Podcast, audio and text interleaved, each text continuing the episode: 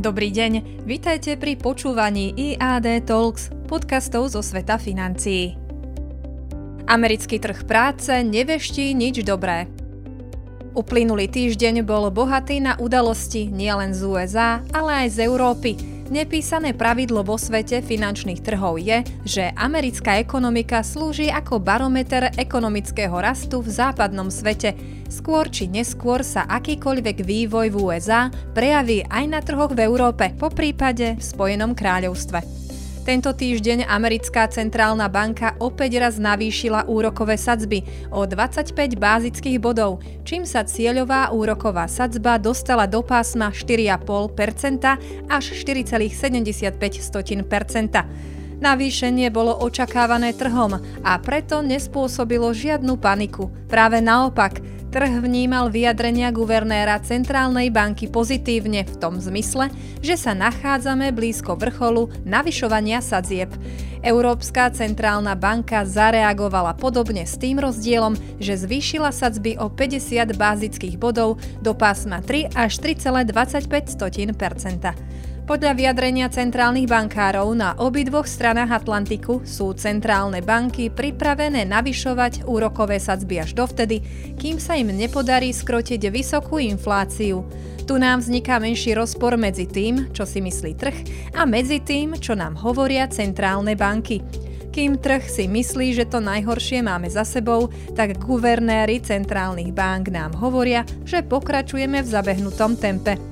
Pre infláciu je extrémne dôležité, ako sa vyvíja trh práce. Je ťažké skrotiť vysokú infláciu, keď je rekordne nízka nezamestnanosť v ú es á a rovnako aj v Európe. Podľa piatkového reportu z amerického trhu práce bolo v Spojených štátoch v januári dvetisícdvadsaťtri vytvorených päťstosedemnásť tisíc pracovných miest.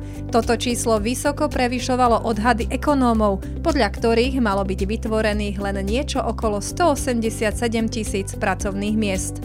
Na finančných trhoch poznáme dve základné nálady, keď dobré správy znamenajú dobré správy a naopak, keď dobré správy znamenajú zlé správy. Niekto by mohol namietať, že vytvorenie vysokého počtu nových pracovných miest by malo byť pozitívne. To ale nie je optika, ktorou sa na to pozerajú centrálne banky. Centrálne banky vnímajú silný trh práce ako hlavný problém pri boji s infláciou a aktuálny vývoj im signalizuje, že doterajšie navyšovanie sadzieb nemalo želaný efekt spomalenia ekonomiky.